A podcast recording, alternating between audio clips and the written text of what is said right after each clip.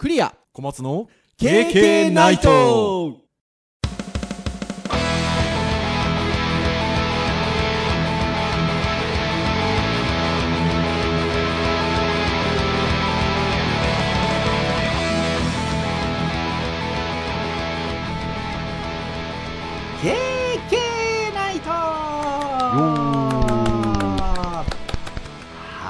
ということで第399回の配信でございますお届けをいたしますのはクリアと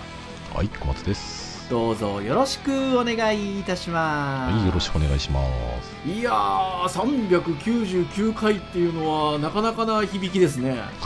まあ、リーリーチですからね。もうなんかね見るからにって感じですね 1足したら400になるじゃんっていう感じのねそうですね。数字ですね。はいということでまあちょっとまあ早めに申し上げますと、えー来週400回ということで。はいあのその手前の回ということでございますよ。なかなかにあの続けておりますね。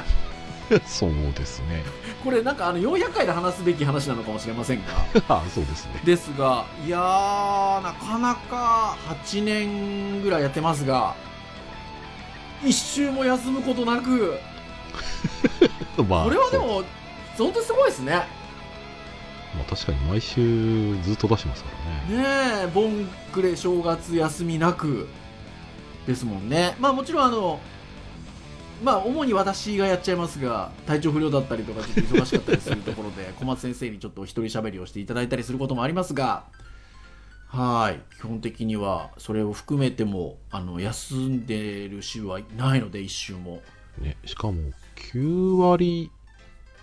7分ぐらいははい毎週撮ってますからね。あそうなんですよね あの一番最初にポッドキャスト始めた頃はねちょっと数週間分まとめ撮りとかっていうしてたこともちょこっとあったりはしてましたがそれでも3週分ぐらいが限界ですよね。そうそう今はねもう毎週毎週撮ってますからねそう年末とかね、年始とかで日が合わないとかね。うん、まあまあ、盆お盆とかもあんまり合わないことないからあれですけど、うん。最近はないですけど、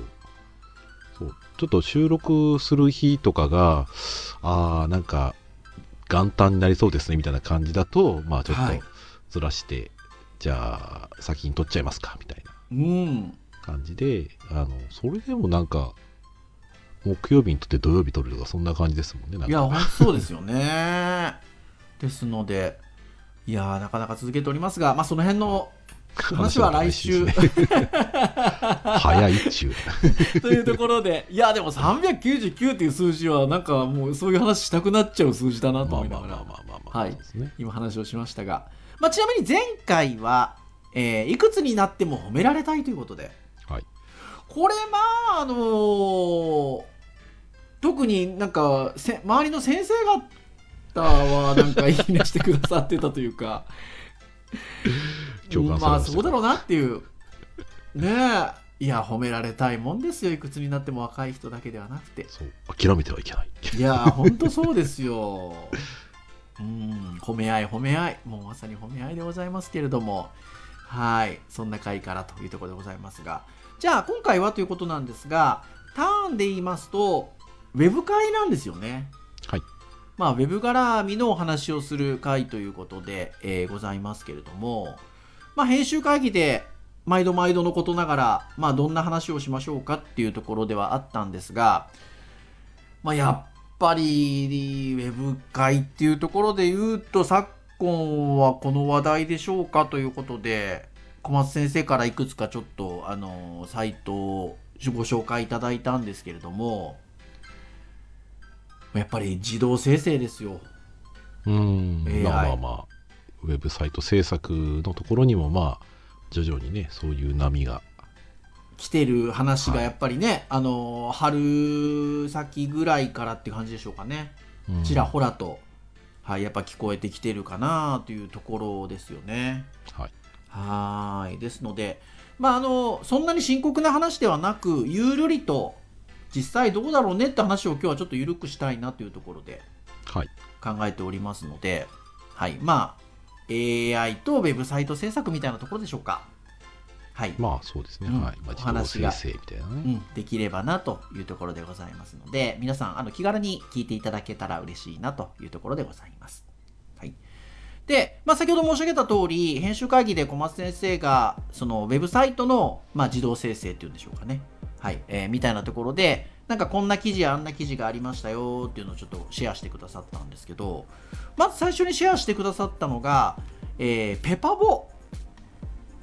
って皆さん分かりますかね？このポッドキャスト聞いてくださってるリスナーの皆さん。あれは、えっ、と、ペパボって何の略でしたっけ？えっ、と、ペーパーボーイ、違ったっけ？なんかペーパーボーイですよね。はい。そんな感じでもいいそうです、いわゆるあの、レンタルサーバーを、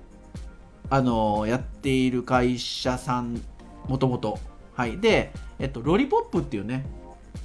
あの、有名なレンタルサーバーサービスがあって、それを、あの、運営してた会社ですよね。はい。はい。まあ、あの、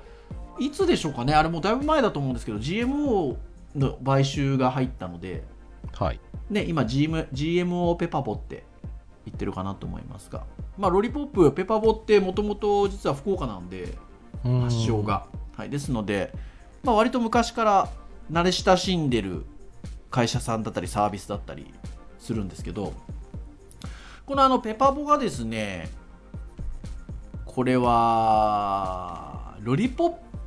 プ AI アシスタントか、えーベータ版ですけどえーというのを春先にリリースをしておりまして、えっと、これどういうものかっていうと、あなたが作りたいページのイメージを伝えると、AI アシスタントがソースコードを変えてくれると。で、ホームページの初めの一歩を AI アシスタントに手伝いしてもらいましょうということでですね、あのそういったサービスを春先に、まあ、発表なさっているということで、はい、えーありますよ。これ口頭でこんなサイトあんなサイトって要件を言うんですよね。はい。そうですね。でそうすると、えーまあ、HTML と CSS のひな形みたいなものを AI がパパパッとあのコードを書いてくれちゃう感じですね。そうですね。うんはいこのあたりってどうなんですかね？そうですね。まあ多分今のチャット GPT でもコード書かしたりすることはできるんですけど、うん多分コード書かせるのに割とキーワードをいくつか投げてあげないと、うんなんか違うもの作ってくれちゃったりはするので、あれ正しいんですよ。その書き方としては。はいああ、なるほどね。言葉足らずだからこういうの作るよね。うんただこの手のものって多分そのページを作るのに特化させてると思うので、はいおそらくインプットしているプロンプトの条件みたいなのも最初から入ってると思うので、うんで、まあ、どうかっていうところでと、まあ便利だと思います。はいうん、ただ、その、なんだろうな、AI に期待しているものって、本当にこう広いというか自由なので、うん。だから一般的な平均的なものをただ持ってきてそれっぽいものを作るっていうのは多分強いうん。と思うんですよね。であとはその特に HTML スタイルシートとかねデザインとかってはい。それ作ったらどこで公開すんのよって話は必ずついて回るので、うんチャット GPT ってそういうのと文章を作ったりコード書いたりすることはできるけどはい。じゃあね FTP のアップロード先とか紹介してくれるのって言ったらそんなことはないので、はい。だそういう意味だとペパボみたいにそのレンタルサーバーの1個のサービスとしてうん。AI を含めていくっていうのは非常に僕親和性は高いと思うんですよ、あーまあね確かにね。そうだから今後おそらく、まあ、レンタルサーバーがどうかっていうのはありますけどおそらくうんレンタルサーバーではこういったサービスが始まるし、うん。まあ、Wix みたいにねページサイト制作するところではもうどんどん自動生成が入ってくるし。うん。であとは結局作ったやつどうすんのって言ったらボタンポチッとしたらサイトアップロードしてくれるみたいなことは、うん。サービスのあの器として用意してあるんだったら、うん。チャット GPT めっちゃ生きると思うんですよ。うんまあ、それは今後増えていくんじゃないですか、そういう意味だと、そういう使い方は。なんかあの結構バランスが大事だなと思ってて、はい。えっと、今小松先生おっしゃった通り、まあ、ロリポップ、まあ、ペパボさんってもともとレンタルサーバーのところから来てる会社なのであの要はあの器があるわけですよね。あ器って言い方が正しいのかちょっとあれなんですけど、あのはい。プラットフォームというかでど土台があるので、えっと、そこに対してどういうサイトを作りますかっていうところで、えっと、これは使おうとしてるんだと思うんですけどなんか良くも悪くもな長体を表してるなと思ってまして、えっと、ロリポップ AI アシスタントっていう言い方になってるじゃないですか。はい。でそうするとなんか今現状これを見た時の出来上がってくるものっていうのがやっぱりアシスタントレベルというかちょっとなんかあのひな形の域を超えてない感じがするんですよねうん。あのデザインが洗練されてる感じがしないと言いましょうかはい。あのあのテンプレートを用意してくれてるみたいなうん。であと最終的なちょっと調整をしていくのはユーザーの皆さんですよっていう感じがまだ残っちゃってる感じがするんですよね。まあまあそうですね。うん、なのでなんかこうウェブサイトを作ってくれちゃってるっていう感じはややまだこのまあ AI アシスタントですからねあのまだちょっと薄いのかなっていうのは思います。ただ今小松先生おっしゃった通りでもじゃあ自動生成でウェブサイト作れちゃいますよみたいな話まで振り切っちゃった時に結局それをどどこにどう載せるのかとかっていうなんか FTP 的な話だったりとかみたいなところっていうのはやっぱりユーザー側がそこはやらないといけないじゃないですか。まあお金勝手にかかるとこ入れてもらってね、入れてもらっても困も困りますからね。るんでね。で、そういう意味で言うと、その連連サパの会社がそれをやってるっていうところは大きいですよね。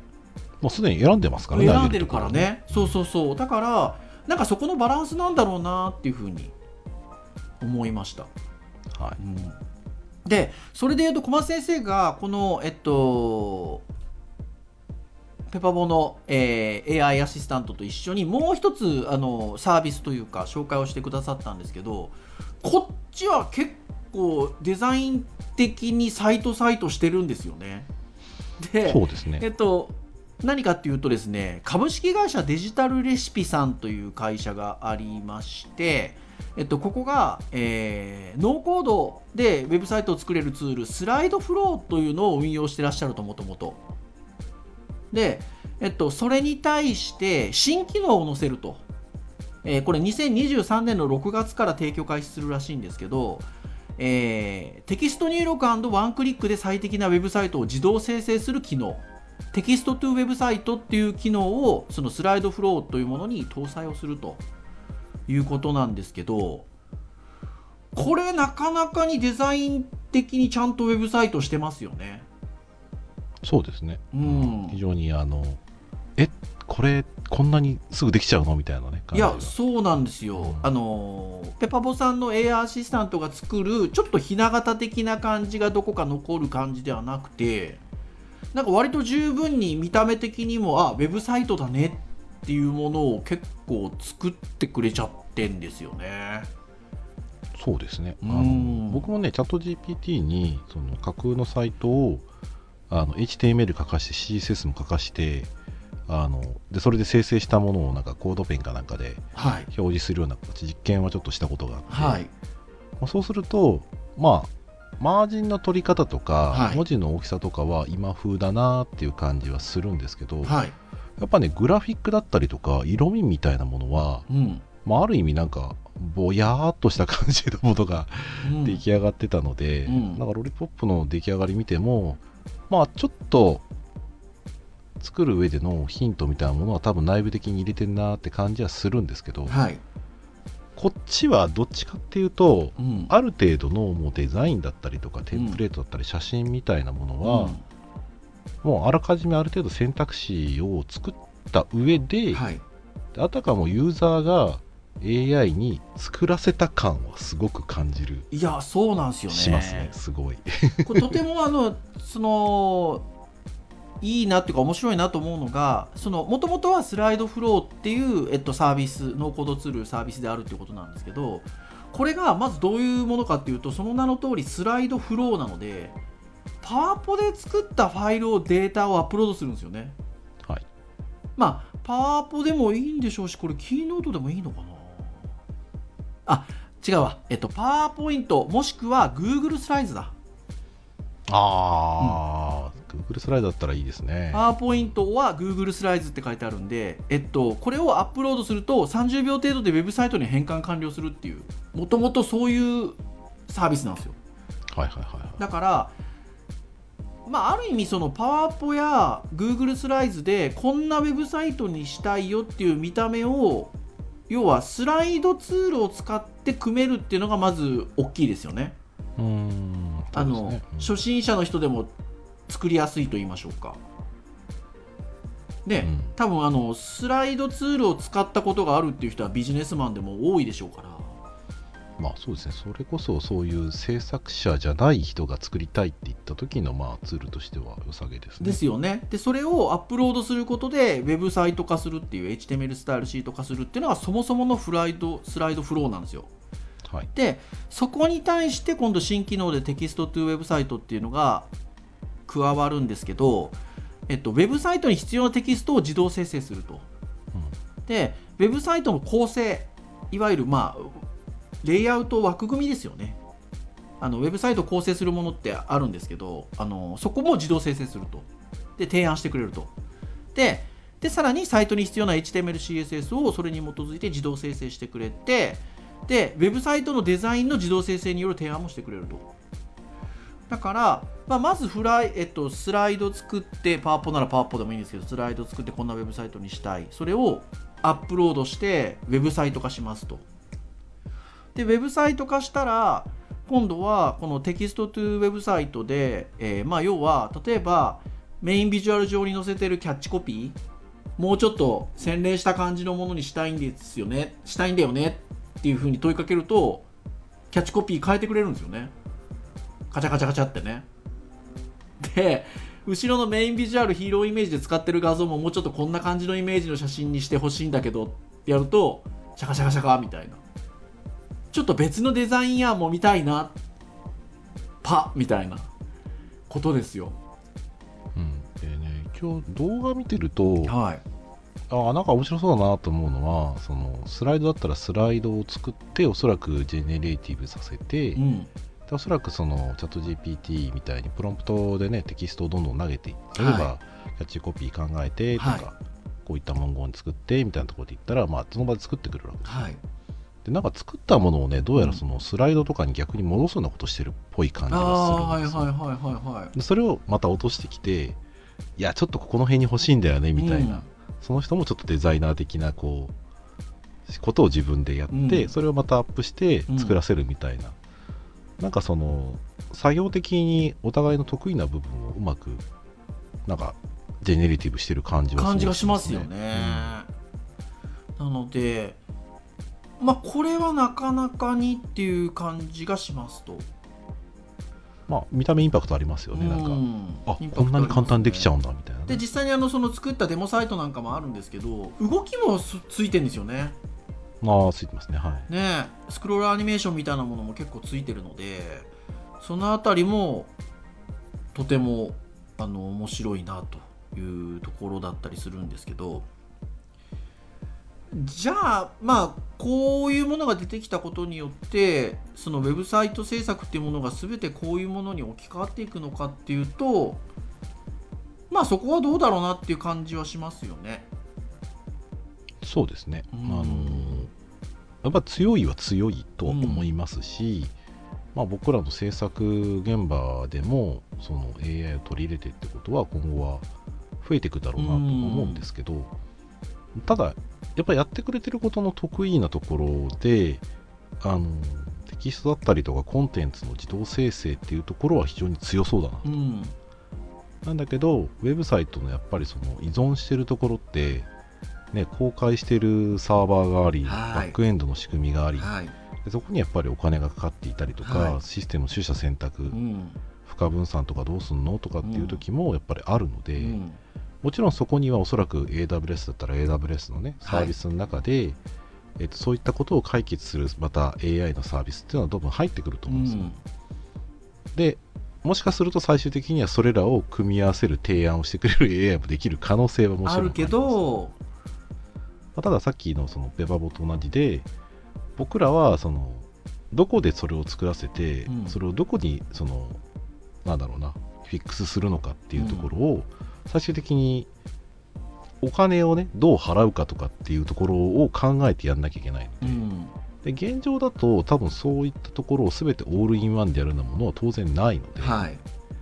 だから例えば AWS のサービスでもうオールインワンでウェブサイトが作れます、うん。バックエンドもサーバーも全て作ります。うん。っ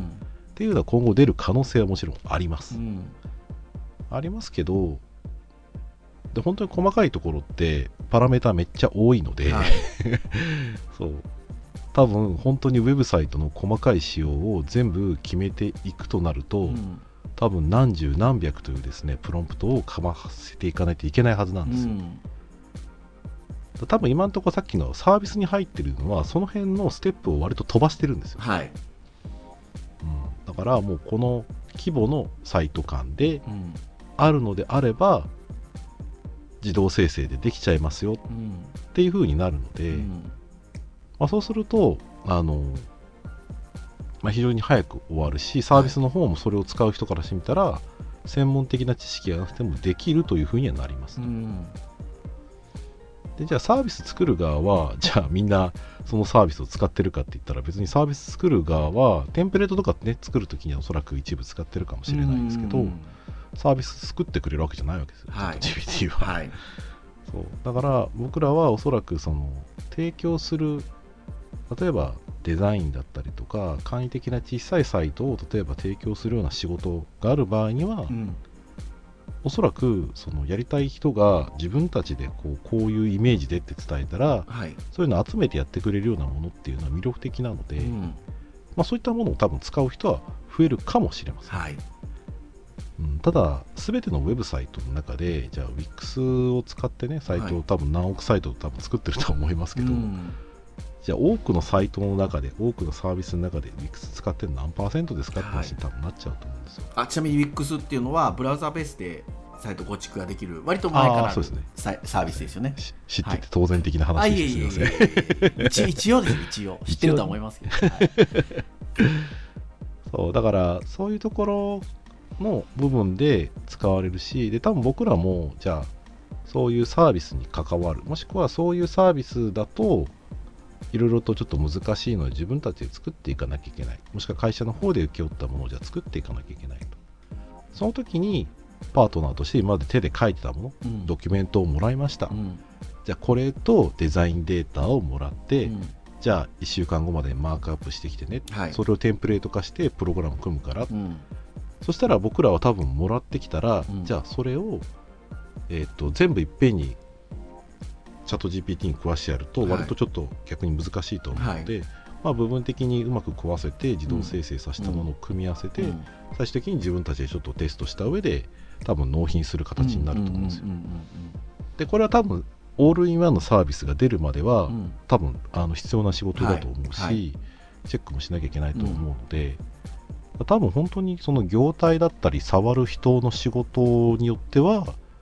もちろん減っていくところもあるし、うん。さっきのようにその自分たちの仕事としてそれをやることで1週間かけて手でやってたことがうん。自動的にそれができていくっていうのはスピードも上がるので、はい。まあ、そうすると多分ね誰かが23人雇ってたことがその人一人でできてしまうっていうふうにななると、うん仕事そのものは絶対あるんですよ、うん。あるんだけど、うん。あの今度は新規で雇われる可能性が、まあ、狭くなってくる、うん。そうだからその業界としてあの少ない人数でね回していくような感じにだんだんだんだんなっていく可能性はすごい感じてます、そうだそれをね全て AI に仕事を奪われたっていう表現になるかってそれはなんないじゃないですか。あーでもそれで言うと僕なんですかねいろんなところでこういろんな側面のお話をする機会っていうのがあって今ちょっとあのそんなに新しいサイトじゃないんですけど、はい。パ、パーソル総合研究所っていうパーソルってね会社さんありますけど、パーソル総合研究所と中央大学の経済学部の先生があの未来予測をしたちょっとページのアドレスを小松先生に今送ったんですよ。はいはいはい。でこれ公開日が2018年でうんで、えっと2020えっと、2030年までに、えっと、労働不足が深刻ですよっていう2030年問題っていうのはあのこれこのページに限らず言われていてあの不足するっていうデータがあるんですね。はい。であのこれを例に出しつつあのいかにこうあの ICT を使うのかっていう話は割と僕昔からしててでその時にこのサイトをちょっと参照させていただいたりするんですけどこのサイトちょっと下にスクロールをしていくと、えっと、人手不足を埋める4つの方向性っていうのがあるんですよ。はい。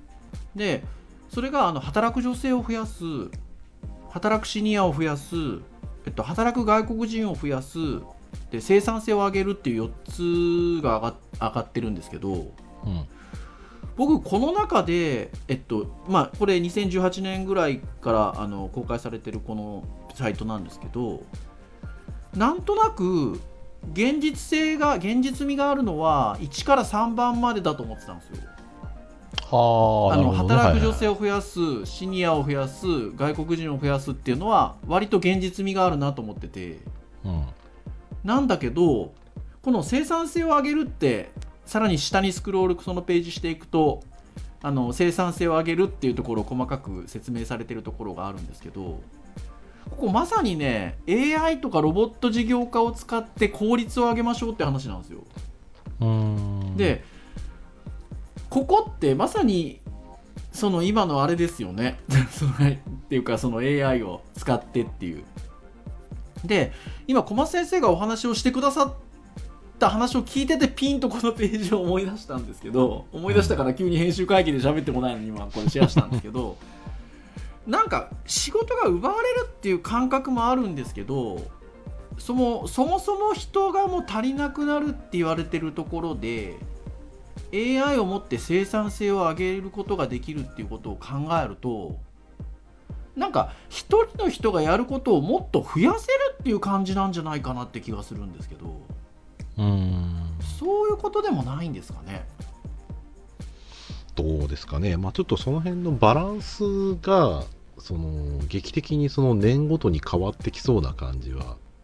あるので、うんおそらく年が経っていくと、おそらく生産性が上がるっていうのと、労働人口が減っていくっていうところで、うん AI 不可欠みたいなことに多分なると思うんですよ。うん多分そこは多分僕の中ではなんとなくその下がっていく曲線と上がっていく曲線とがうまく交わるところはいいと思うんですよ、はい。もしくはその先はもう必ず人がいるっていうところだと思うので、おそらく AI もね発展していくし、はい。生産性は上がっていくっていうところで、まはい。あ、その辺のなんか需要と供給のバランスみたいなものがどうなるかですよね。うそう。だ劇的に実は生産性が上がってまだ人が余ってる話になるのか、うんそれともあの人手不足がめっちゃ叫ばれてるところで、まあ、その AI でねどんどんどんどんその生産性上げて、あの絶対的に足りないんだけどうまくそのまあそもそも仕事がないっていう人がね少なくなってる状態なのか。うん。でそれも多分年によって変わってきそうな感じはあるので。確かにね。そうでもなんかこのこの表を見て面白いなと思ったのが2018年に公開されてる表なんでまあ要はもう5年前ですよね。今年はい。2023年なんで、でそっかでもその時にまあ644万人ぐらい人手不足が見込まれてるよっていうところでの生産性を上げるっていうところに298万人の期待値を持たせてるんですよね。5 5年前に、そうそう、でもあそっかでもある程度の見立てってあったのかなとかね。うーんどうですかね。AI ちょっとでこのグラフで多分この時に予測できたのと多分コロナは予測できてないですもんね。あそう。コロナも予測できてないんですよ。そうだからねそのあたりもあるんですけど。そうだ外国人の働く人はやっぱ多いと思いますけうど、ん。多分想定してたよりか増えてないと思うんですそうですよね。入国のその制限も強かったので、うん。まあだんだん増えていくとは思いますけどで僕らなんかの世代っていうのはもうちょっと正直な話この対策2のところに入ってくるじゃないですか。まあそうね。働くシニだアを増やすっていうところに2030年っていうふうに考えていくとまああのややは片足突っ込んでるみたいなところがあるので。まあ僕らギリギリ第二次ベビーブームにかかってるところらへんですからね,、ねえ。なのでっていうところなんですけどまあなのでなんかあのまあ今小松先生おっしゃってくださったようにあのバランスそれこそねバランスっていうのはあるのかな需要と供給のバランスみたいなところもあったりするのかなとは思うんですけどなんかそこまで悲観的になることで仕事が奪われるとかっていう悲観的になることばっかりでもないのかなっていううん。気もするかなっていう。まあ例えばそこがじゃあウェブ制作っていう一つのジャンルにこの話のところで絞り込んだとしても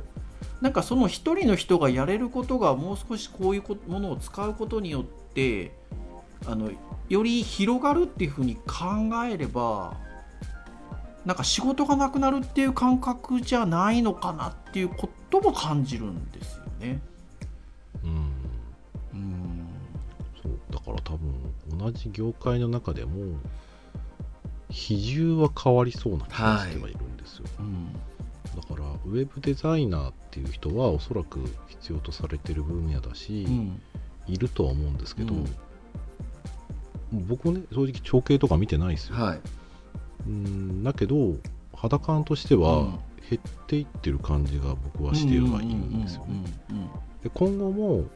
AI の影響は割と受けやすい分野だなと思ってますと、うん。そう。でその人たちの生産性がまあ高まることで、うん。まあそのまあ募集される人員は減るだろうなっていう感じはちょっとしています、うん。でコード書く人はどうかなっていうところになると、はいはいはい。コード書く人もまあ部分的には減るだろうなっていうと、なんだろうな。仕事を奪われるというよりかあの新規で生産性が上がったことによって新規で取らないってことができてくる可能性はあるのではい。あとは人手不足っていうのは多分事実あるし、うんおそらくみんながみんな AI 使えるわけではないし、はい。AI に任せたら全部 OK かって言ったらそれの仕組みが出来上がるまではまずできないと思うので。そうだからまあ悲観はね今のところはまだないかなだから多分でもこれって業種業態によって多分ばらつきはすごいあると思っていて、はいはいはい。まあ例えばコールセンターみたいなところは、あのやはり業務のねうん。応対するっていうところで大事なセクションだとはい思いながらも、はいはいまあ多くはそのなんだろうな。聞いてくる内容が、うん。AI とかで対応はできそうな感じになってくればもろ影響を受けると思うんですよ、うんうんうんだからそこはちょっと極端な例で言うと、うん。やっぱり業種だったりとか仕事内容によってうん。奪わ,、れるというかね仕事がなんだろうな。効率化が上がって仕事が減る。うん。らこっちは逆の目線なんですよね、うん。しあの人が全く足りなくなるからうん。上げていこうって話だし、うん。僕は言ってるのはどっちかっていうとあのやる人が効率化が上がってしまうことで、うん。新しくその雇う人が減るっていう風な発想なので、はいはいはいはい。もともと人手不足だっていうところで言うと、い。そこの部分に関しては少し緩和されるのかなぐらいな感じはあるんですけどね、うん。まあ、ちょっとそういったところはちょっと労働の統計とか業種のものに関してはねどう変わっていくかっていうのはちょっとすぐに出てこないとは思うんですけど、うん。多分3年単位4年単位ぐらいで多分どんどん変わっていくんじゃないかなと思ってます、まうん。あ、そこはちょっと人さっき言った人が減っていくっていうグラフの部分と生産性が上がっていってその新規で雇うものが減っていくっていうのと、多分両方あるとは思うので、はい。あとはあれですね。あの編集会議の時にも小松先生とそのあたりはちょっと話してたんですけどその、まあ、AI というものが出てきてそれに対して、まあ、ウェブサイト制作みたいなところに、えっと、それらが活用されていったりとか介在していく時にあの年代によっても捉え方が違うのかなとは思っていて。はいはいはいそのあの僕たちのような、まあ、割と長くあのコードを書いたりなんでしょうね。えっとデザインをしてきたりっていうことを主眼に置いてあのやってきた僕たちが AI が出てきたことによって、えっと、それをどうえっと、ウェブサイト制作に生かしていくとか、えっと、これまでやってきたことを置き換えていくかっていう、えっと、考え方と、えっと、これからそのウェブ制作の現場に入っていこうっていう子たちが、えっと、AI を使ってウェブサイトをどうあのデザインしていくか作っていくかみたいなことってそもそも置かれてる環境だったりこれまでの体験だったりっていうものが違うので多分あの考え方そのものも含め違ってきますよねおそらくね。うん、変わってくると思いますね、うんそこは。なのでだうんなんかこう単純にその AI を通してデザインをするっていうところに対して何か一つの答えがあるっていうことでもない気がしますね。そうですね、うん。うん多分僕らの世代が不便だったことを通してるからこそ、はい。得意な部分と、はい。逆に言うと今まで知らなかった便利な部分っていうのがまああるので、はい。で新しい世代の人たち例えば今20代の人たちが、うんじゃあこれからねウェブサイト制作やっていきたいですっはい。て言った場合に、今まで比べたら生産性が上げられたりとか、はい。だって自動生成してくれるんだかかららね。ってなった時に、えー、とその体験は僕らはなくて、はい。彼まあ、彼ら彼女らは当たり前になっちゃうわけですよ。うん、でだ僕はそういう意味だとその、ね、学生とかに前にちょっとちらっと雑談動画の中でうんうんうん。言ったのは、あの君たちは先輩たちに比べてラッキーだと。はい。だって自分たちで、ね、たくさんコードを書かなくても、うん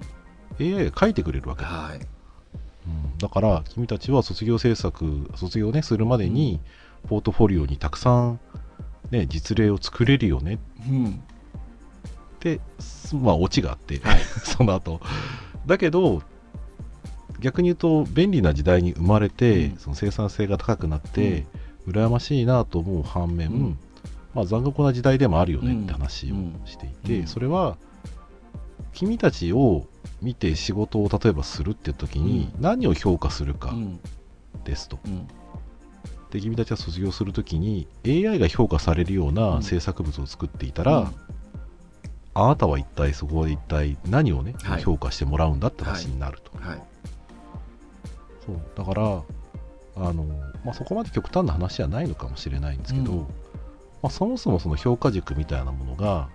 便利なことによってそれ誰でもできるよねっていうふうなことを言われちゃうようになってきたら、うん。まあ、そもそもそこの勉強するっていうところが、まあ、減っていく可能性はもちろんないわけじゃないですよね。でもさっきまあ別にそこまで極端な話ではないとも思ってはいるので、ね、じゃあ僕ら教えてることっていうのは無駄になるのって言ったらあのそこまで極端には思ってはいなくてそれが役に立つ業態っていうのは必ずあるし、うん。さっき言ったようにその取捨選別するところは、うん。その知識を持った人がやっぱりある程度やっぱしていく必要が出てくることは出てくる、うん。たださっき言ったようにそのじゃあねウェブサイトを作りたいんです。例えばうちのねお店ちっちゃいお店で名刺代わりにちょっとサイト作りたいんです、って言われた時にじゃああなた一からねデザインをしてコードを書いて、レンタルサーバー借りてうん。アップロードする、そういったことは多分効率が悪い分野に僕は入ってくると思はいうので、はいはい。だったら、ね、ウェブサービスやってるところを使いましょうよ、うん。でそれだと今までは選べなかったんですよ。うん。デザインは決まってたんです、はい。ところが それを自動生成してくれてかっこいいデザインたくさん提案してくれるんだったら、うん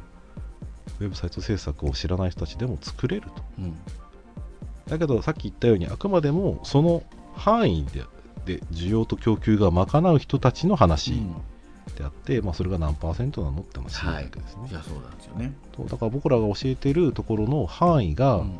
業種業態っていうのはもしかしたら狭まってる可能性はあります、うん。だけど今教えてることがじゃあ無駄になるかって言ったら、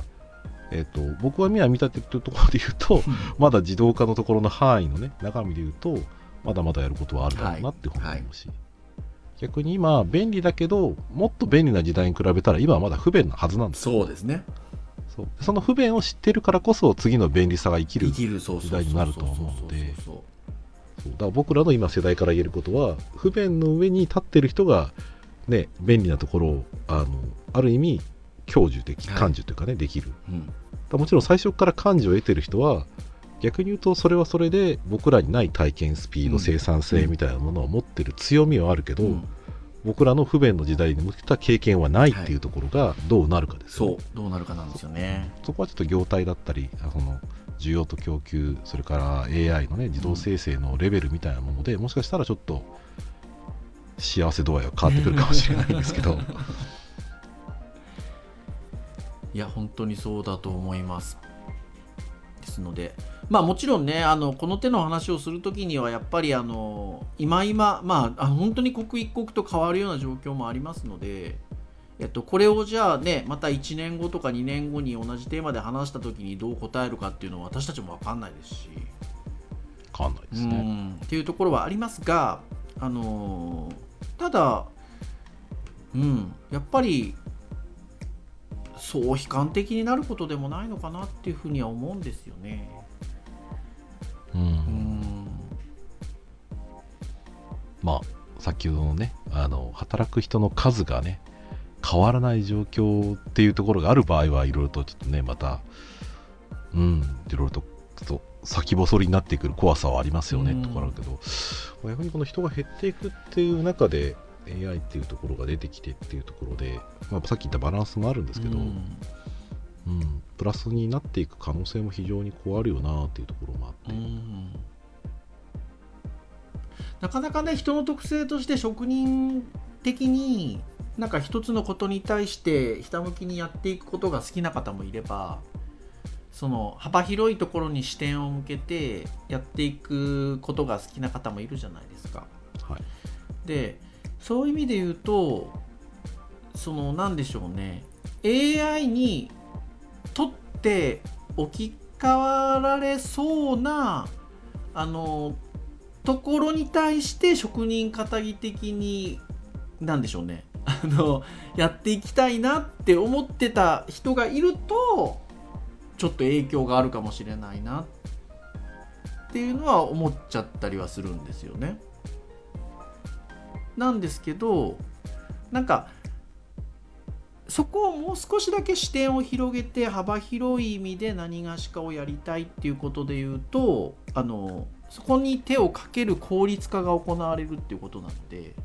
まあ、無駄が省けるって言い方を逆にしてもいいかもしれないんですけどそうするとあのやれる範囲が一人の人がやれる範囲が広がるっていう考え方はできるかなっていうふうに思うのであのそういう意味でのなんでしょうね楽しさは出てくるのかなっていうふうには思うんですよね。なのでなんかそういうふうに捉えていくといいのかなと思ったりはするのかな。うんそうですね。まあ、僕なんかは AI に別に仕事を奪われてはいないですけど、はいまあ、アップルにとってフラッシュを奪われた人では。はいはいはいはいはい。ま あちょっと語弊はあるかもしいれないですけど、や、うん、でもそういったことって今まで、まあね、あのこういう制作業界では起きてきたあるからね。ありますからね。普通にね。うん、必ずしもまあ最初からではないので、うん。どっちかっていうとなんだろうな。その業界そのものの常識というかサービスによってあのコンテンツの作り方みたいなものがね変わってきた場合にはね。まあ、そこに影響を受ける業種はもちろんあると思うんですよね。まあ、それがじゃあ全体的になくなるかっていうと、うん。そういった意味では、うんそういうことでさっきクレ,、ね、クレア先生言ってたみたいに逆に言うと一人でライティングして、うん。コーディングして、うん。サイトを世に出すことができるっていうのも一つ見方としてはあると思うので、はいはいそうだから所属している会社みたいなところにね入ろうと思った時にもう人が足りてますってことはだんだん増えていくとは思うんですけど、うん。ただ一人で今までできなかったことが、ね、多くできるようになったっていう時代で考えたら、うん。まああのオールインワンで全部できますよっていうことも一つうん。ありはありで、うん。うんさっきのサービスなんかもおそらく月額万円かかると思うんですけど、まあ一人雇ってるような、ね、会社はでちっちゃくサイト作ってるんであれば、おそらくそういった人たちっていうのはじゃあ2倍の仕事を受けるようにしよう、はい。まあ、2倍の仕事があればですけど、はい。そう。だそういったことがまあ可能にはなるので、うん。まあ、その辺のバランスがやっぱりねどうなるかですよね。っていうことですかね。っていう気がしますちょっとね、ね。うん、業界によってはちょっとやっぱりダメージの受け方がだったりとか恩恵の受け方が違うと思うので、まあ、僕ら言ってることはもしかしたら